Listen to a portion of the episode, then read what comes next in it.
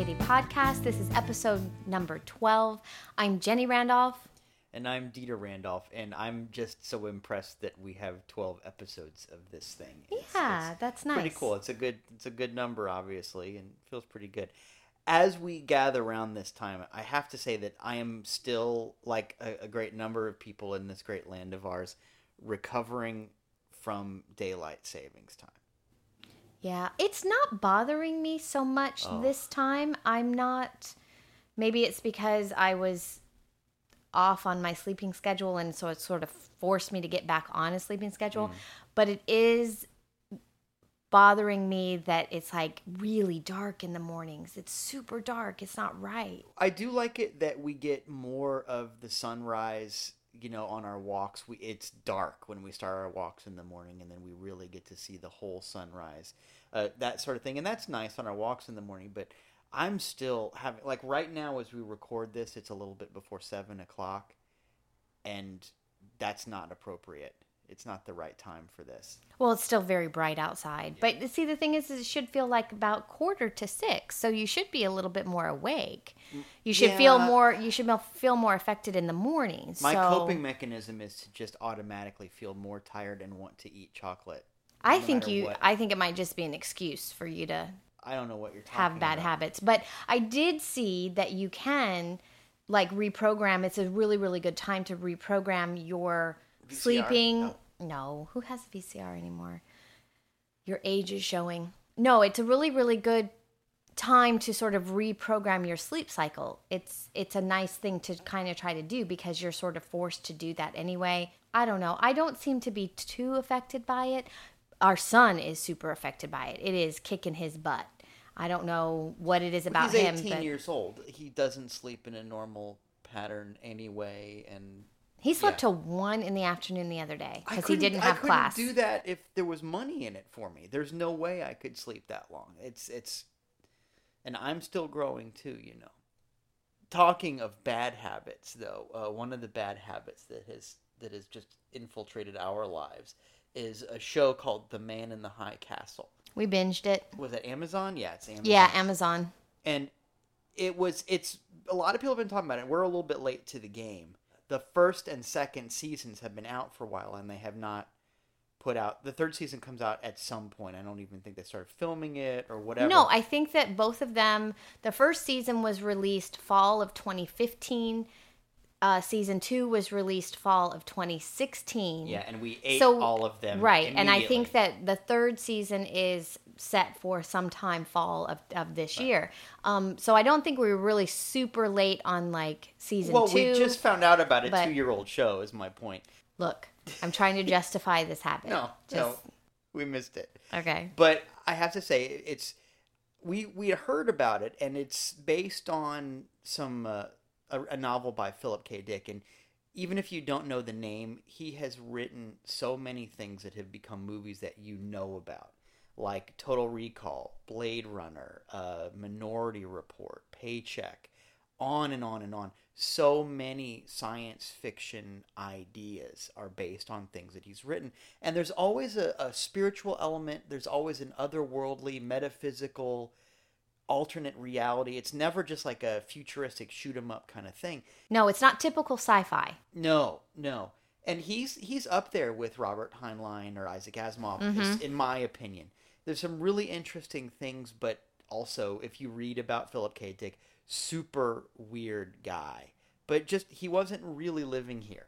The plot of Man in the High Castle has to do with what happened if the Allied forces lost World War II and America is taken over by the Japanese and the Nazis and all of that. But there's this alternate reality, which is more like our reality, where the quote unquote good guys won and it's sort of leaking through.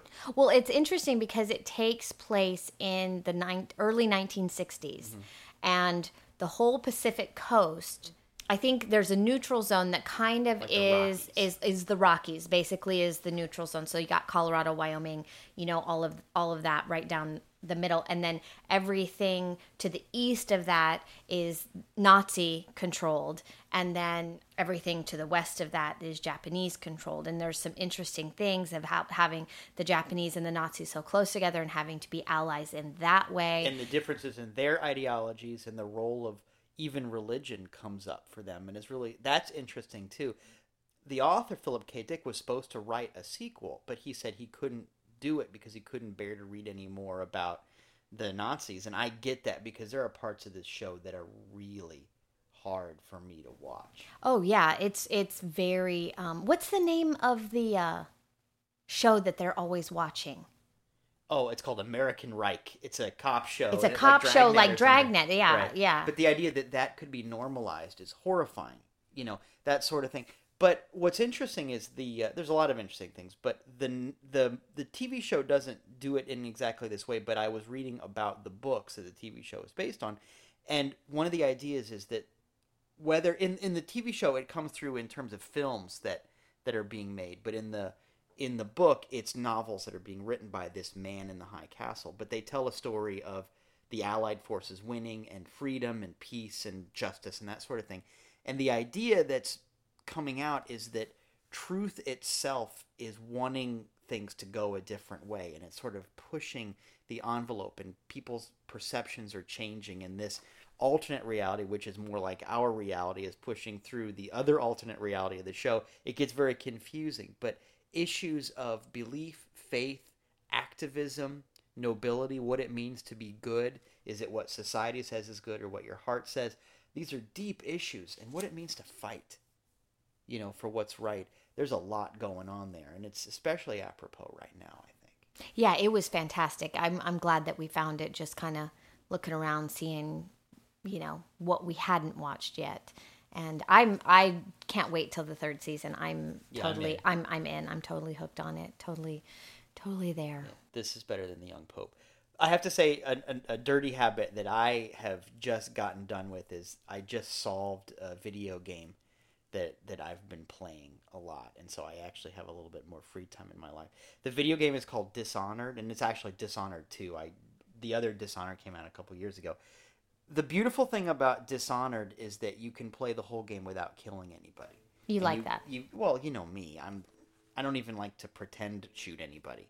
And in this game, you get you get a better ending. The world is better if you just knock people unconscious, or even better, sneak around and they never know you're there that kind of thing.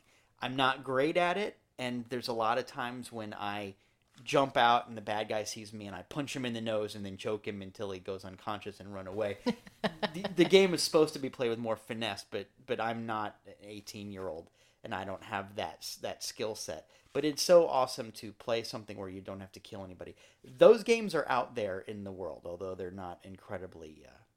Usually it's Nintendo that puts out the games that you don't have to go, you know, like Mario or, you know, things of Mario Kart is big in our house. There's and, a lot of squashed mushrooms, you know. Yeah, Mario. yeah. No, I don't think that I don't, I don't think, think, that counts. No.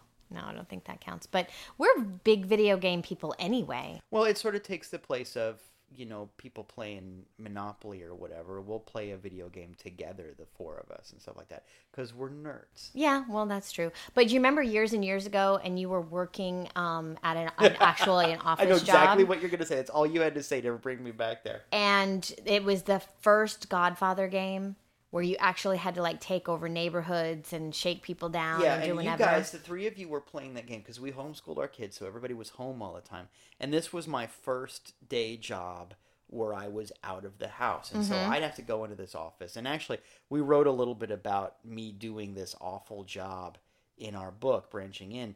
But I was so bored, and I was not cut out for corporate America and the whole cubicle thing. And I missed you guys so much. It was just awful.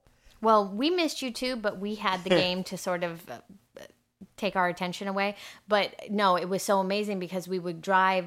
The premise of the game, if you have ever played it, is that you would drive and there's all of the areas and all of the heads of the five families, and you would go and you'd take over neighborhoods and you'd take over Brooklyn and you take over, yeah, you know, Little Italy and everything else this it ta- this is how long ago it was. I remember that text messages were had just sort of come out, Yes. and it was still we still had to like pay per text message. That's how well, and it was also where you had to put the number. You know, if you wanted E, you had to hit. You know, Yeah. you had to hit it like Exactly. three times in But a row. so. I would get these messages from you. I would be at work, and I'd you know, hey, how you doing? I miss you because I was just just homesick, you know, crazy homesick. And I would get these text messages from you saying, "I'm about to take over the Bronx." You know, the Tattaglias are going down or whatever. And I would show these messages to my coworkers, and I don't know if they thought that I found a good one or if I was in some kind of trouble. Because Probably without crazy. the context of the video game, it's a little disturbing. Yeah, probably crazy. Probably crazy.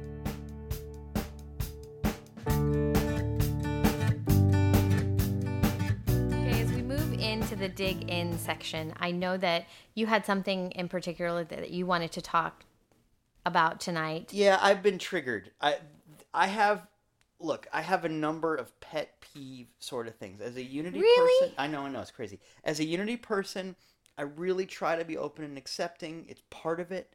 As a Christian, we're supposed to welcome the stranger and all of that. But I have to admit, I'm not there yet. Uh, you know, I'm working on it.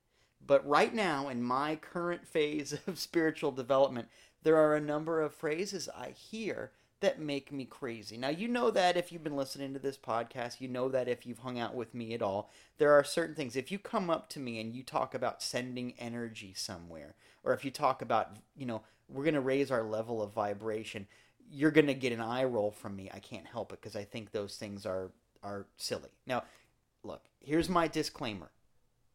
Here's my disclaimer. I'm not telling you that you're bad for believing that. I'm telling you that I don't get it to the and my puzzlement reaches a level of irritation. For one thing, it doesn't jibe with unity teachings. So if you come to me as a unity person saying something about vibrations, you might as well also be saying that we're all miserable sinners and worms of the dust because theologically neither of those things fit. So I'm going to go, "What are you talking about?"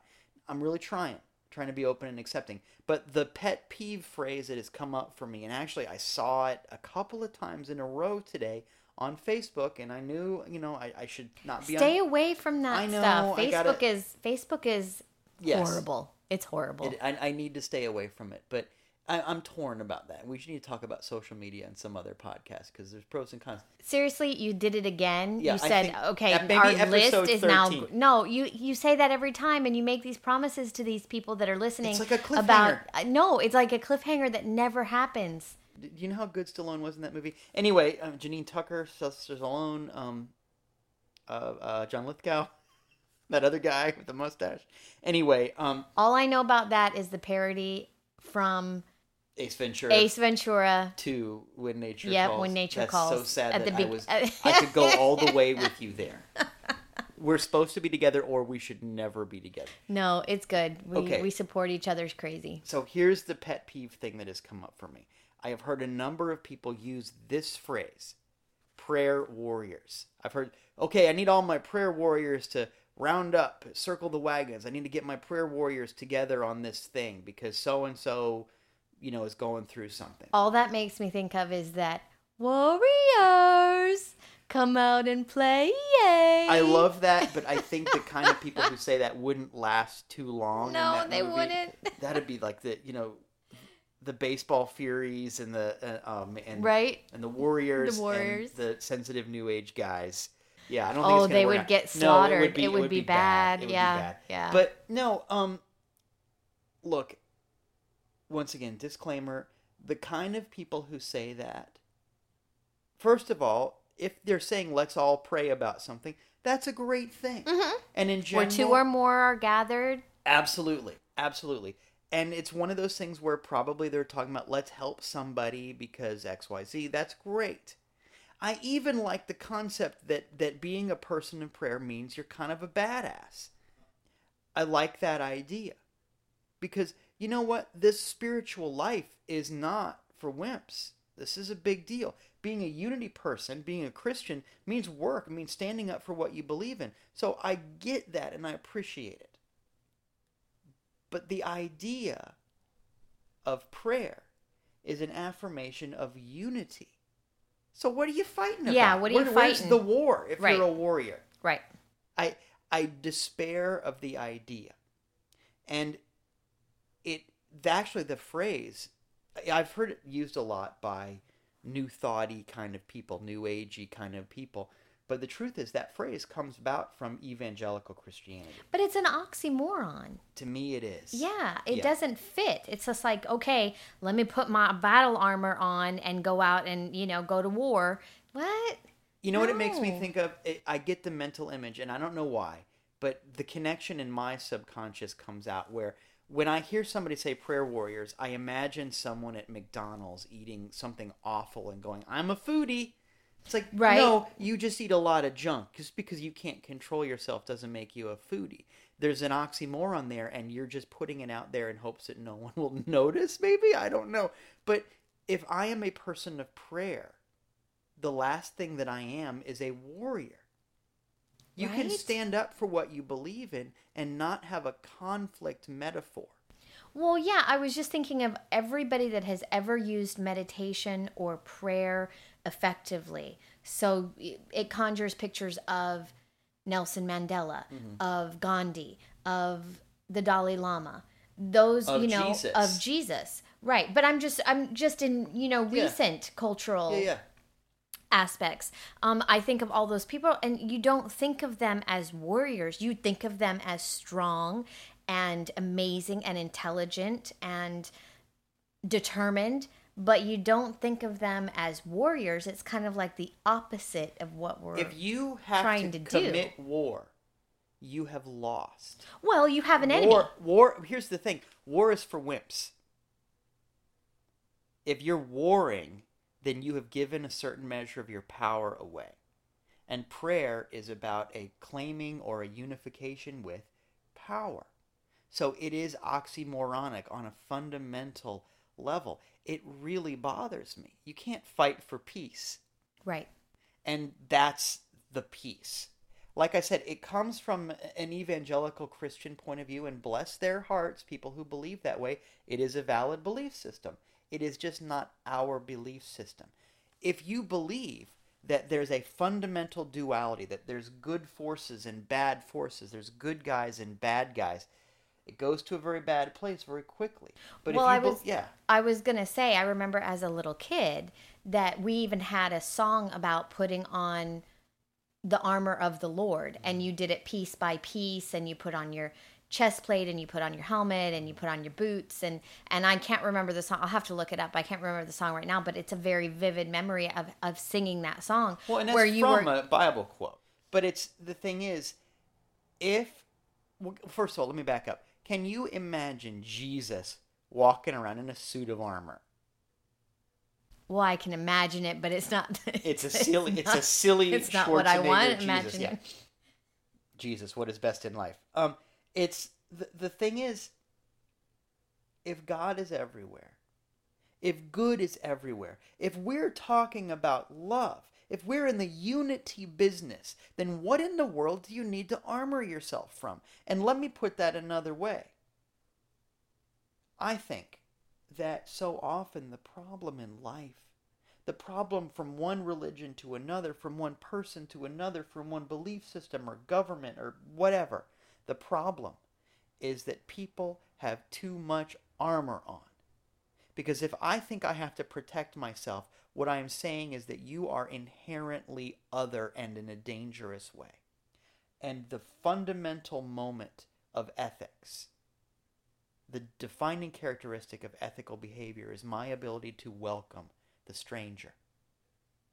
So, what I'm saying is, let's take our armor off. Because, for one thing, what are we afraid of? We don't need any more prayer warriors because the thing that we come back to all the time is you're never going to get a real surprise. You are never going to have an experience that defies your paradigm, your worldview, the, the kind of things that you expect. Your prayer is your expectation. That's what we say. And so I can pray all I want, but if my basic paradigm is duality, conflict, if that's at the heart of what I believe the world is made out of, I'm not going to get anything that's over and above that. It's not that I'm limiting God. And we've talked about this before. It's that I'm limiting my expectation of God. You know what I mean? And so if I say, okay, prayer and love and peace, but war, duality, I diminish my capacity to receive. And so you can see why it's a pet peeve for me. If you have duality at the heart of your paradigm, you are probably doing more harm than good.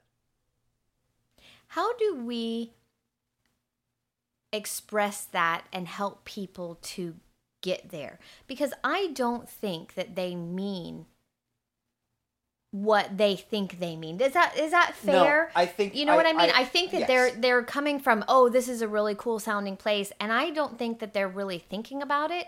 I think that they are doing what you what you say they're doing. I do think they they're living in a place of duality. Mm-hmm. But so how can we take this little piece, this little pet peeve, right? And say, okay, and obviously this podcast is helping a little bit to, you know, for the people that are listening to it. But how would you say to somebody, do you see what you're doing?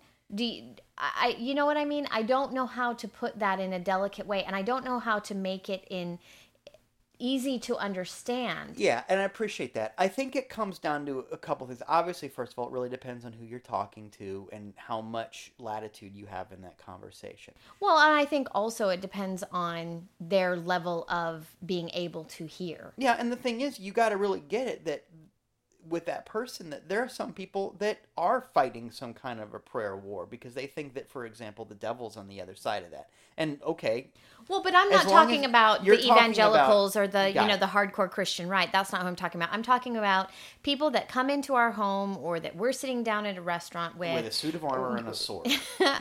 In the Bible. but we haven't been to medieval times in a very long time. That's all i'm going to say. Um, I. Uh, but no, really, the people that are in our community, in our circle, mm-hmm. how can we express to them in a loving way that they hear that that feels that what they're doing is probably you know setting themselves up for more failure than right. they, than their success. I think you know what I mean. yeah, I do, and I think that part of it comes down to being able to say, "Can we stand for something instead of against something. But I think that they would agree with you. I think that that is absolutely the first step, and I think they would say, "Oh yeah, we're we're for this. We're for healing. We're for you know um, curing illnesses, and you know having people be okay. We're for that." So well, I'm gonna I'm just gonna play the role of, of of that person, right? And they would agree with you on that. If you're standing for something, then you don't need to fight if there's still fight in you, then no matter what words you use, you are actually standing against something. And you and I both know, because you've lived this in your life, fictional person, when you fight something, you give it your attention, you give it power, you give it the, the, the faith of your next moment. Because if I see you as an adversary, I am giving you that amount of power over what happens next in my life. You know that because you've experienced it. Everybody knows what that's like. The wind in the sails of the adversary is coming out of your lungs. So let's let's okay, that's that's wonderful and I love that. But what is a quick way of being able and and I'm I don't know that we ha- can figure this out tonight on this podcast, but what is a quick way that we can have a good response to that? Just like a little sound bite that we can say you know what? Not going to be on the battlefield with you, but going to be right there, you know, holding good thoughts. Yeah, I think that. It, or just, you know what? Something like that. Maybe we can come up with something. I think that along once again, I think it depends on who you're talking to. I think that if you want to be bold, you can just say, you know what? I'm really not interested in war. Oh, that's not bad. And well, well, well, well, and then you got a chance to talk it might be that depending on the person, you might just have to, like, for example, if it's a Facebook post and you don't want to get into the mud with somebody on social media, which is never a good thing, you might just agree with the positive parts of it. So if somebody says, you know what, I'm going to get, let's gather up all our prayer warriors because cousin Betty has a broken leg. It might be that in that moment, all you can do is say, well, you know what? I see her healed and uplifted, and nothing can get in the way of her unfolding victory or whatever. So, what you're really talking about is, in your words, I don't see an adversary. I don't, there's no war in me. But once again, it depends on the format, the venue, the person. But at the end of the day, the goal is to be able to say, look, let's stand up for love and truth. The love and truth that is already there. Let's really know that the only thing that can stop the free flow of God's life, for example, the free flow of miracles, the only thing that can stand in the way of that is me being stubborn and trying to do it my own way. So the last thing we need is warriors. What we need is people who can see and allow and agree with the real truth with a capital T. So, how do you get to that place of agreement and unity? Depends on the situation. But, like I said, I have no problem with saying to somebody like that, you know what, I'm just not interested in war. See, I think that's real good. And I think this is a what would Jesus do moment. I really do. Because Jesus wouldn't back down and he wouldn't care about the situation and he wouldn't care whether it was Facebook and he wouldn't care where it was. It would just be the truth. Right. And, and it would be the truth in, in the most loving, beautiful way and not coming from an ego space where you're pissed off and you want to make sure that you know that that person is wrong and right. you you know that's not what I'm talking about but I think that that's a battle too. Well, that's a battle too. Exactly. And so you're doing exactly what you know, I'm going to go show this person that yeah. they're wrong. And that's the last thing. You don't you don't want that icky stuff all over you anyway. but but what I'm saying what I think Jesus would do would be like, "No. I'm not going to do that not going to join in your reindeer games because that's not how this that's not how we roll. Right. And I think it can be just as simple as that and just just a beautiful simple nope. I'm not interested in being a soldier or a warrior or anything. It feels kind of yucky to me. I'm going to I'm going to do it my own way and if you'd like to know what I do then come along. Yeah, and I think that can be the beginning of a conversation. But what the conversation ends up being about 9 times out of 10 is there are those people who don't know that you can stand up for something without fighting. There are those people who think that the only option they have is allowing bad stuff or putting on your armor and taking up arms. They don't know that that's the the weakest way to stand up for something is with the the thought of harm or conflict or someone winning and someone losing the way to really stand up is so that we all can grow and benefit and and win. And in our culture, I don't know, maybe it is a cultural societal thing people don't know, a lot of people anyway, don't know that you can stand up and not fight. Right. You know what it reminds me of? It reminds me of I don't know if if you've seen the cartoon or not, but there's two people and they're standing and on the ground is like a six. It's like you know uh-huh. you I don't know if you've seen it. I've and seen one it. person is standing on one side and it looks like a six to them, and the other person is standing on the other side and it looks like a nine to them. And there's like things are different depending on your perspective. And no, somebody wrote that as a six or a nine. It's either a six or a nine. so the truth is the truth is the truth. You know, and so I I don't like the watered down version of, well, it just depends. No, there is the law, there is the truth. And just like in that cartoon, somebody that drew that six in the sand meant it to be a six. Just because you're standing and it looks like a nine to you doesn't make it a nine. You know, so you're allowed to feel like it's a six or a nine, but there is a place where it's like maybe we're asking the wrong question because the question isn't right. how do you feel about it? The question is what is it? And it might mean you got to go figure out who wrote it or whatever. The thing is i think it's so easy to get caught up in the opinion of the moment. And you know what? All of those opinions are valid but that doesn't get us anywhere. Well you know what they say about opinions. Yes i do i've got one of those too. But no it, you know what i mean? It's it's it's this idea of we're just going to walk around validating each other all the time, and that's fine. But I didn't come here to be validated. Right. I came to be challenged. I want to ask deeper questions. And to get to a, a, that kind of a depth, we have to put our egos aside. And war and fighting is 100% ego. It's about an, uh, an opinion winning over another opinion, a personality triumphing over another personality. And that is nothing like what we're here to do. So when someone says, I need my prayer warriors, I roll my eyes because I think, oh gosh, your, your prayers aren't going to be very helpful. No. So I'll take it. It's a start, you know, and that's the thing. The first answer to all of this is to bless it. But let's go from there and go, you know what? You know how powerful you would be if you gave up the shield and the sword?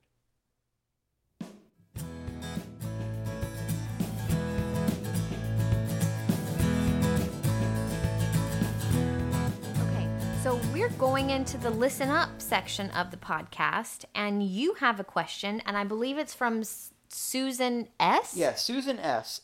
I love this. Thank you very much, Susan. This is a great question. And if you want to write us in with your questions, you know where to find us. UnitySociety.com is the place to start, and there's links to all of our other social media. We'll talk more about that in a minute, but that's the best place to start. Just go to UnitySociety.com and send us a message there. Susan S. says, In your opinion, how does somebody become a Christian? In your opinion, how does somebody become a Christian? Thank you, Susan.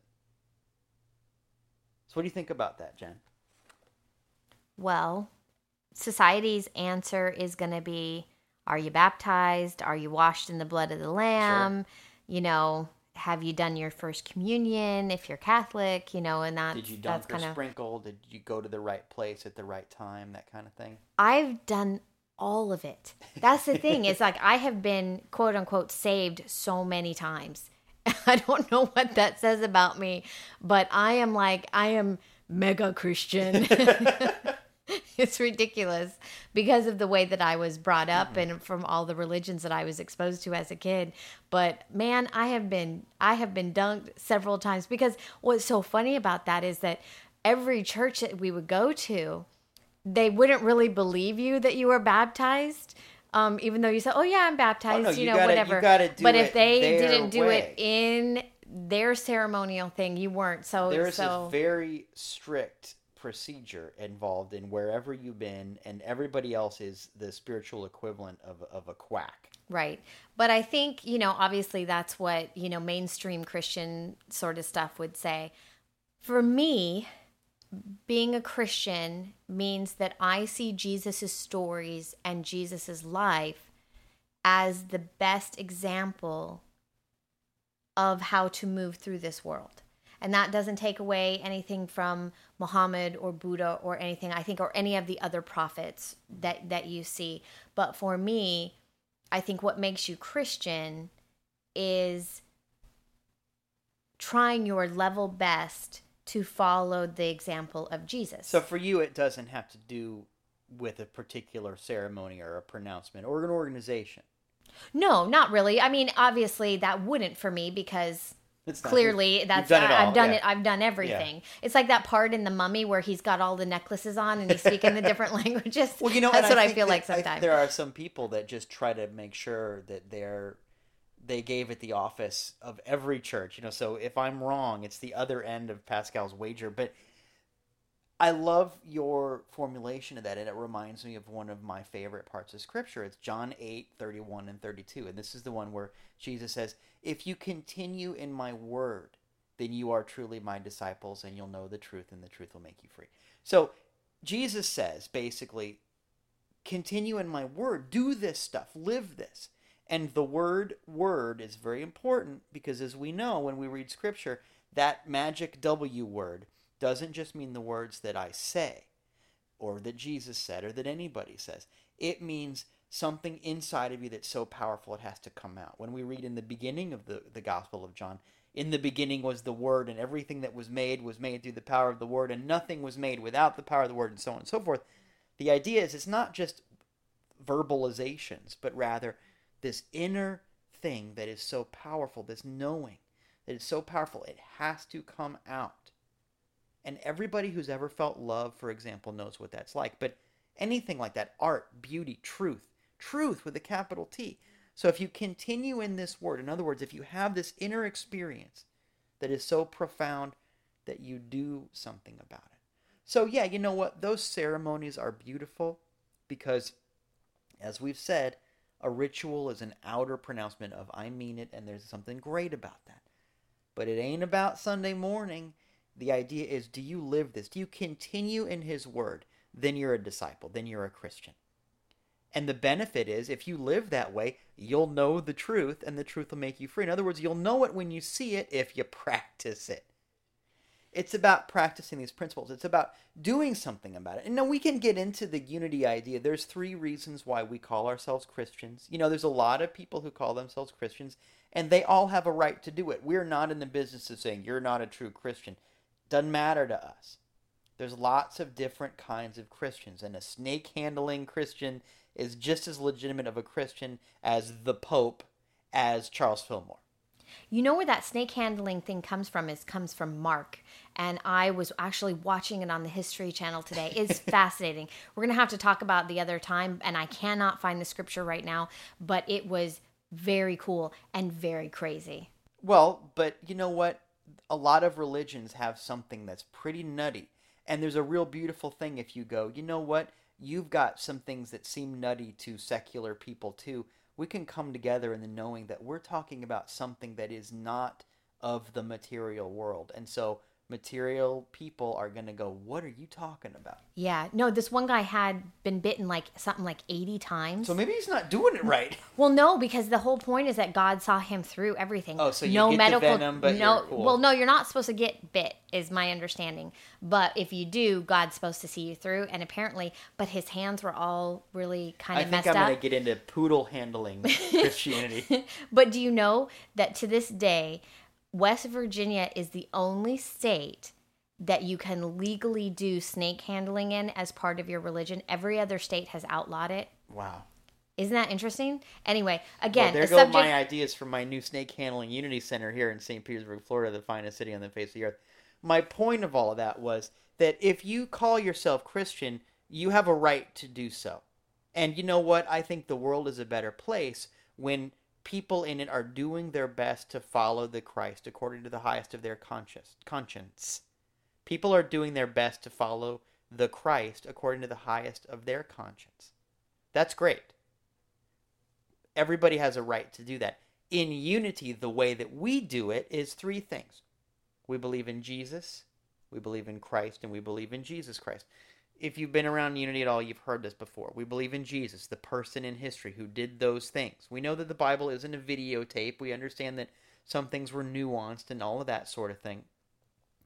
But in general, we believe in the historical person, Jesus. We're also Christians because we believe in the Christ. And you know that Christ wasn't Jesus' last name. It wasn't like he had a cousin named Billy Christ. It was that the word Christ means the anointed one, the special one. So, in other words, we're Christian because we believe in the man, Jesus.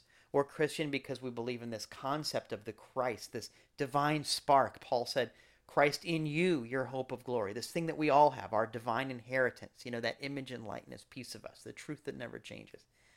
And finally, the third thing is we're Christian because we believe in Jesus, we believe in Christ, and we believe in Jesus, Jesus Christ. Christ. In other words, Jesus is the hero of our story because he is the best example we have of what it looks like when that divine potential, the Christ, is lived in the life of one individual, Jesus.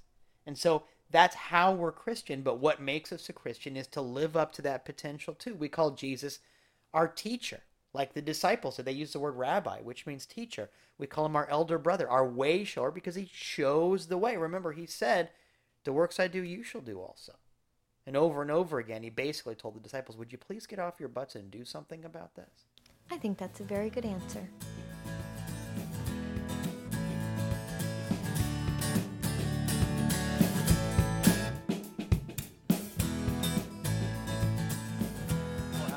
check it out segment of our show, and this is the part where we talk about the places that we're going to go and the things that we're going to do.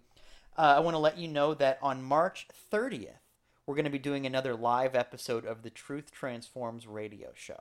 That was so much fun. I'm so looking forward to it.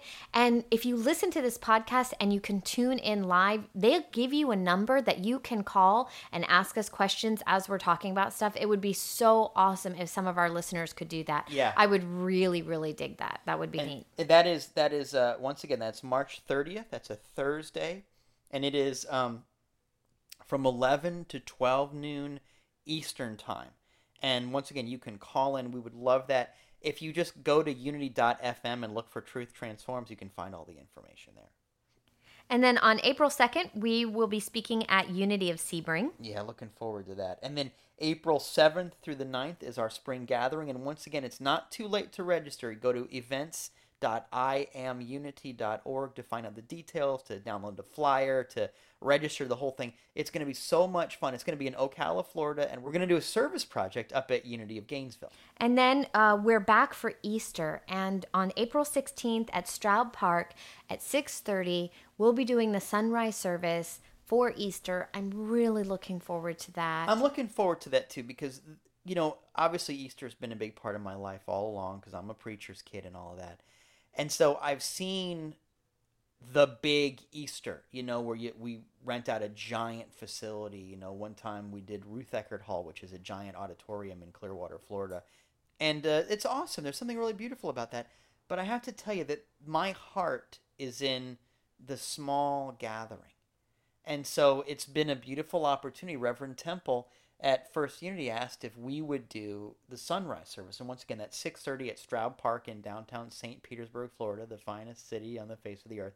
And it's, I don't know how many people. It's probably going to be 50, 60, 70 people, something like that. Mm-hmm. And I'm doing the lesson and – and you, Jenny, and our kids, Miles and Raina, are going to be part of the service. And I think it's mostly going to be just the four of us. I think it's going to be a Von Trapp family Christmas. but uh, I'm looking forward to that kind of a gathering. I think it speaks more to what that first Easter might have been like. You know what I mean? There's a piece of that that really has my heart. And the sun's going to come up in the middle of all of that. And it's going to be so cool. And I love just being in the middle of our city. Yeah. Too. There's yeah, I'm looking great. forward to it. So if you're in town or if you want more information, just give us a holler and we'd love to see you if you're if you're around. Yeah, and you can find out that once again that's unitysociety.com slash events and you can also go to firstunity.org to find out about that Easter one. And then finally on uh, April 23rd, we're doing the Sunday service at Unity of Sarasota. And that's going to be great. Yeah, you can always find us on our social so, you can always find us on social media. That's Facebook, Instagram, Twitter, and our handle is always at the Unity Society. So come find us there. My personal Instagram is Jenny A. Randolph. And I'm on uh, Instagram as Dieter underscore Randolph, and I'm on Twitter as just at Dieter. So we hope that you'll come and find us there and leave your questions or comments and just connect with us because we love connecting with our listeners. So thank you so much. Yeah, we've it's been really cool that so many people have written to us and reached out to us in all of the various ways. We're easy to get a hold of. Once again, unitysociety.com, Facebook, Twitter, whatever. It's been really nice. And the thing about this podcast is we don't get to see you, you know? And so there's this beautiful kind of community that is forming beyond any kind of physical boundaries and we'd love for you to be a part of that as it emerges. And we're coming up with new ways for us to reach out and connect. And so be a part of the unfolding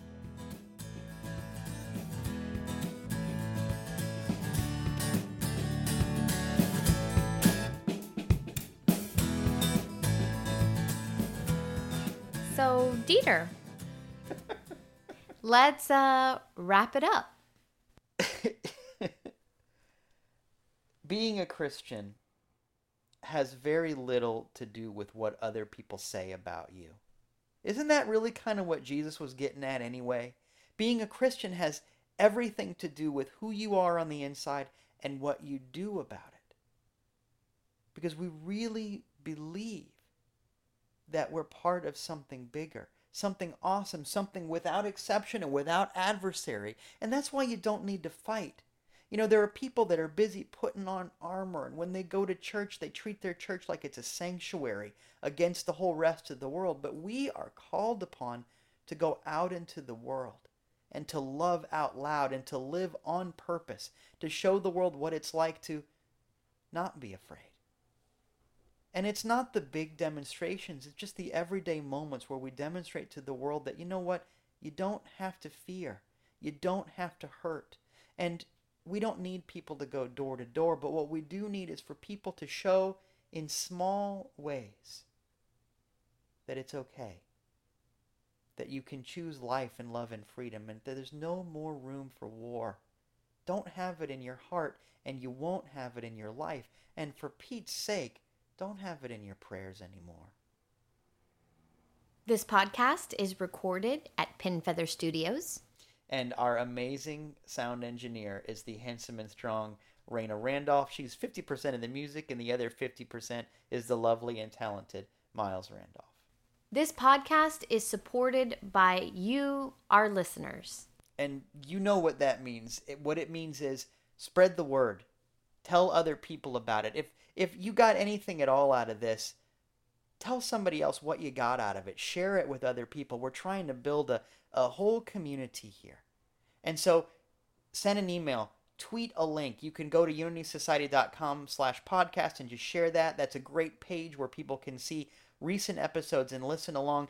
But the best thing you can do to support us is to go wherever you listen to this podcast. Usually that's iTunes, but there's a lot of places. Wherever you're listening to this right now, and there's a way to, to write us a review. And I'm asking for a five star review because the magical fairies and goblins that make iTunes work see those five stars and they promote the podcast for us. And that helps us make a difference in the world. So thank you in advance for writing that review, for spreading the word, and thanks for sending in your questions. We're, we love to know what you want have a beautiful, wonderful, awesome week. Thanks for listening.